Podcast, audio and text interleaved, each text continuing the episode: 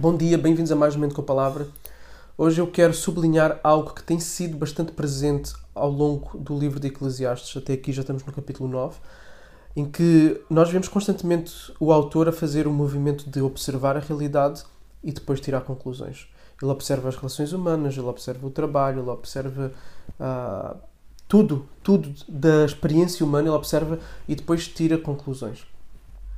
E aquilo que o livro de Eclesiastes nos dá é um banho de realidade. Na verdade é isso, é um banho de realidade. Por isso é que está inscrito dentro do género da literatura pessimista, porque vê a realidade e uma das conclusões a que chega é que tudo é passageiro, tudo é vão. Se não houver ali o único fundamento que dá de facto sentido à vida. E por isso é que Eclesiastes se destaca também da literatura pessimista da antiguidade do Oriente Médio, ok? Por causa daquilo que atribui sentido e que faz encaixar toda, todas as peças. Agora, encaixar todas as peças também não é o que às vezes nós pensamos, que vamos ter resposta para tudo, ok? Não. Vamos morrer com muitas dúvidas, mas apesar dessas dúvidas, de tudo a realidade dura, difícil que acontece debaixo do sol, nós temos uma esperança, uma certeza daquilo que existe acima do sol, da eternidade, ok? Mas nós já temos falado bastante sobre isso. Agora, o que eu quero destacar hoje é a necessidade de termos um banho de realidade. Okay? Nós precisamos de um banho de realidade. Porque quando nós ouvimos pessoas a dizerem que este é o pior ano da história, essas pessoas não têm um banho de realidade. Não têm um banho de realidade.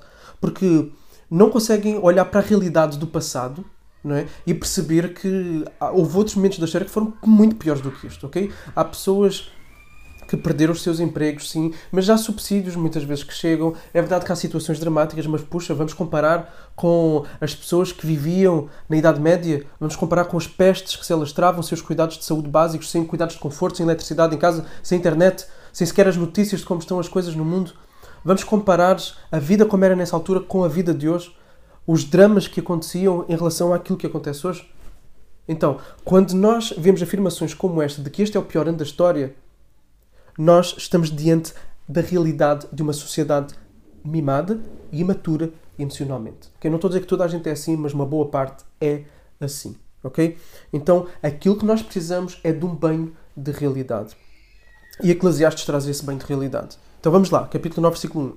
Tenho refletido sobre todas estas coisas para chegar à seguinte conclusão: os justos, os sábios, com os seus feitos, estão nas mãos de Deus. Okay? O justo, o sábio, vive na mão de Deus. O crente vive na mão de Deus, vive diante de Deus, vive em busca do que está acima do sol. Mas o que está abaixo do sol é o que vem a seguir. Vamos ver. E é para todos, tá? Se é amor ou se é ódio que está à sua espera, isso ninguém sabe. Ninguém sabe o que vai acontecer. Tudo acontece igualmente com todos. O mesmo acontece com o justo, com o ímpio, com o bom, com o mau, com o puro, com o impuro, com o que oferece sacrifícios, com o que não oferece, com o bom e com o pecador, tanto com o que faz juramentos como com aquele que tem medo de fazê-los. Este é o mal em que há em tudo o que se faz debaixo do sol. A mesma coisa acontece com todos. Tudo acontece com todos. E este é o banho de realidade que é preciso ser tomado. Então, não é por se ser crente que se está numa bolha de realidade que vai impedir com que todas as coisas aconteçam. Não é por ser eu, eu, na minha individualidade e tu na tua individualidade. Não quer dizer que os problemas não cheguem à nossa vida, ok? Então, isto é algo que nós temos que encaixar muito bem. A realidade existe e ela está lá fora e nós não estamos dentro de uma bolha. Chega a todos, ok? Chega a todos. E Eclesiastes faz muito bem isto ao mostrar que já houve pessoas antes de nós que viveram tudo aquilo que nós possamos viver. Há pessoas no presente que vivem tudo aquilo que nós não vivemos e que poderemos viver, ou que já vivemos, e há pessoas no futuro que virão e que vai ser a mesma coisa. Ok? Nós temos que fazer este movimento de olhar para fora, por exemplo. Aqueles que vivem numa cidade, olhar para um prédio e ver aquelas várias janelinhas. Várias janelas do prédio. Depois pensar, dentro daquela janela está uma família está uma pessoa. Depois multiplica por todos os andares, por todos os prédios da cidade, por todos os prédios do mundo. Existe mais do que nós, existe mais do que eu, existe mais do que a minha realidade. Então, pessoas quando fazem orações ou quando se relacionam com Deus a partir dessa forma, são pessoas que constantemente vão estar a murmurar, são pessoas que constantemente vão dizer assim: Porque eu, Senhor? Eu que sou justo, eu que sou teu filho, eu que sou crente, porquê é que isto não acontece? Porquê é que o cancro chegou à minha vida? Porquê é que eu perdi o meu marido tão cedo? Porquê é que os meus filhos uh, estão nestes caminhos que lhe vão fazer mal? Porquê eu, Senhor? Eu tenho dado tudo, eu tenho servido. Porquê, porquê, porquê? E aí o cúmulo cómico e trágico é quando, por exemplo, quando um, um, um amigo meu, como um, amigo meu costuma dizer, a pessoa pode achar, né, nesta fase que nós estamos de pandemia, de que ah, o que é que Deus tem para mim para, ter trazido o Covid?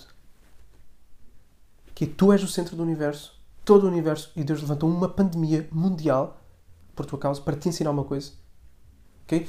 Então nós vivemos esta realidade assim. Basta irmos para as redes sociais e vemos a hipersensibilidade que existe, achar que todas as indiretas têm a ver comigo. Basta irmos às comunidades, às igrejas e nós vamos ver como uh, as pessoas se sentem melindradas com tudo e com nada. Melindradas porque o outro olhou para mim, porque não olhou, porque não agradeceu, porque cumprimentou, não cumprimentou, falou desta forma ou daquela e as pessoas saem das igrejas por causa disto. Ok? As pessoas saem da igreja, ou então porque o patrão fez uma crítica ao, ao meu trabalho, colocou um defeito. E tudo aquilo que é crítica, não sabemos lidar com crítica, sempre levamos para o lado pessoal. Não sabemos perceber e distinguir as coisas. É imaturidade emocional. Nós vivemos numa auto-vitimização. Nós vivemos numa época muito autorreferente, ok?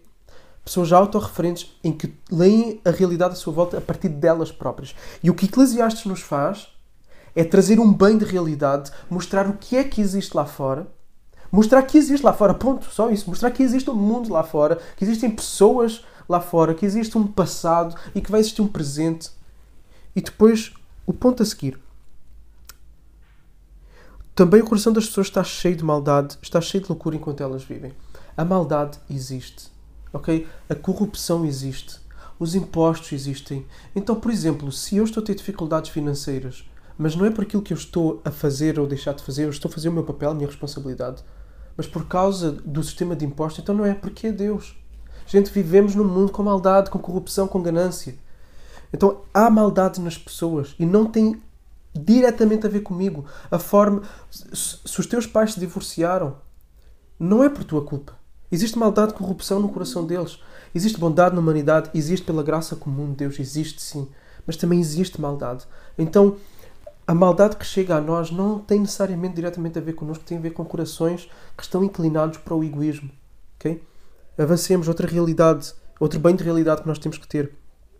Versículo 3: Depois, rumo aos mortos. Ou seja, vivemos tudo isso, é imprevisível para todos, há, maldade em todos e no fim vamos morrer. No fim vamos morrer. Houve pessoas que vieram antes de nós, houve, nós vamos morrer a pessoas que viram depois de nós. Nós certamente conhecemos pessoas importantes, influentes na sociedade, na nossa vida, afetivamente, etc. O mundo continua sem elas ou não continua? Quando elas morreram. Continua, o mundo continua. Ou seja, quando eu morrer, quando tu morreres, o mundo vai continuar. Os teus amigos vão continuar a fazer a mesma rotina. Os teus filhos vão continuar a fazer o que sempre fizeram. Os teus pais vão chorar, sim, vão chorar, mas as coisas vão continuar. Ok? A vida continua. Depois diz, e aqui vai ser a ponte, vai ser o pulo para aquilo que nos aquilo que é o que nós precisamos, ok? O que nós precisamos para não ser assim. Para não ser estas pessoas que sempre se vitimizam, sempre se fecham, sempre tudo tem a ver com elas. O outro falou, eu já não vou mais estar com aquele, eu já, não vou mais à igreja, o meu patrão, ah é assim, então agora vais ver como é que é, o meu colega, ah é. E vivemos nessas mesquinices por achar que tudo é connosco, ok? Então precisamos de dar esse pulo. E vamos ver como é que o fazemos. Aqui temos a transição, versículo 4. Para aquele que está entre os vivos há esperança. Porque mais vale um cão vivo do que um leão morto. Porque os vivos sabem que vão morrer, mas os mortos não sabem nada e nada têm. Ah, e não têm nenhuma recompensa a receber. Porque a memória deles jaz no esquecimento. Amor, ódio e inveja para eles já não existem mais. Eles estão afastados para sempre de tudo o que se faz debaixo do sol. Ou seja, tu estás vivo. É o que isto aqui diz. Tu estás vivo, há esperança. Okay? E este é a ponte para aquilo que vem a seguir. Se tu estás vivo, tu estás inserido numa realidade. E é essa realidade que tu tens de, de te movimentar. É nessa realidade que tens que te movimentar. Tens que ir para ela. E não trazer essa realidade sempre para ti, mas tu ires em, em direção a ela. E vamos ver isso no versículo 7. Portanto, e isto aqui, ele, o pregador faz pouco isto. Dá conselhos assim, objetivos dá uma ordem, um imperativo. E ele vai dizer, portanto, vai e come com alegria o teu pão e bebe com prazer o teu vinho, porque Deus já se agradou do que tu fizeste. Come e bebe. Vai, come e bebe. Vai, desfruta da vida. Para de auto-vitimização e desfruta das coisas simples, coisas reais. A comida que está na tua mesa. que tem um cheiro que entra nas tuas narinas, que tem um paladar que tu consegues degustar, que fortalece o teu corpo, alimenta-te e tem prazer das coisas simples. Porquê é que isto é importante? Porque isto mostra-te que existe uma realidade de coisas simples que se podem desfrutar, que vão além do teu mundo interior hipersensível, que se deixa afetar por tudo e mais alguma coisa. Ok? Por isso, desfruta do teu prato de comida, desfruta do teu copo de vinho, desfruta das coisas simples.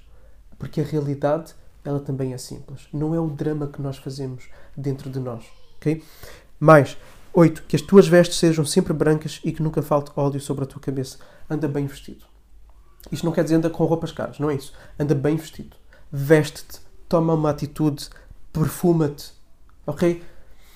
Encara a vida. E isto é importante, ok? Uh, aquela história, e eu falei isso numa live com a Carolina Marmelada sobre produtividade. Podem ir lá ver essa live, está lá no, no meu histórico, podem ir ver. Neste tempo de pandemia temos, temos que estar em casa Muitas pessoas ficam de pijama, a procrastinação reina, a produtividade fica para trás.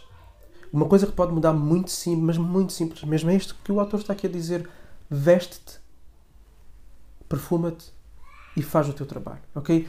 Toma uma atitude, veste logo, assume, puxa a realidade para as tuas mãos, assume as rédeas e vai. Assume o controle e vai. Daquilo que tu tens controle, ok? Mais, aproveita a vida com a mulher que tu amas todos os dias desta vida fugaz que Deus te deu debaixo do sol, porque esta é a parte que te cabe nesta vida pelo trabalho em que te afadigaste debaixo do sol. Vive o teu casamento, ok? Assuma a responsabilidade do teu casamento. Se tu és casado, assuma a responsabilidade do teu casamento. Existe uma realidade que não é só a tua focada em ti, mas existe uma outra pessoa com uma individualidade que precisa dos teus cuidados, ok? Que precisa que sejas fiel nas tuas responsabilidades. Quando nós vivemos só em torno de nós, as nossas, a nosso, o nosso assumir de responsabilidades vai ser volátil. Ok? Porque quando estamos bem sim, quando não estamos bem nada. Então, vê a pessoa que está à tua volta e assume a responsabilidade de cuidar. Desfruta dela. Desfruta. Para dos teus dramas e desfruta do cônjuge que Deus te deu, do seu amor, do seu carinho, da, daquilo que a pessoa te quer dar e serve essa pessoa e deixa de ser servido por ela. Okay? Investe no teu casamento. Investe nos prazeres desta vida pequenos. Investe na, na tua imagem, na forma como te vestes, ok? Investe no teu casamento e cá vem mais. Tudo o que vier, e isto inclui tudo, ok? O que está para trás, tudo o que vier às tuas mãos para fazer, faz-o conforme as tuas forças, porque na sepultura, que é para onde vais, não há obra, nem projetos, nem conhecimento, nem sabedoria alguma. Tudo o que te chega às mãos, faz, ok? Faz. Assume a responsabilidade e faz. Interage com a realidade desta forma. Ou seja, não vivas nos teus dramas, mas pula para a realidade, para servir a que estão à tua volta. A tua esposa depende de ti, os teus filhos dependem de ti, tu tens clientes, tu tens irmãos da igreja, tu tens familiares próximos ou afastados. Então há pessoas que dependem de nós. Enquanto vivermos nas nossas sensibilidades e hipersensibilidades, aqueles que estão à nossa volta vão sofrer. Aqueles que estão à nossa volta não vão ser servidos, não vão ter os cuidados que precisam. Então vamos fazer este movimento de maturidade, de passar para o serviço, de passar para o amor àqueles que estão à nossa volta.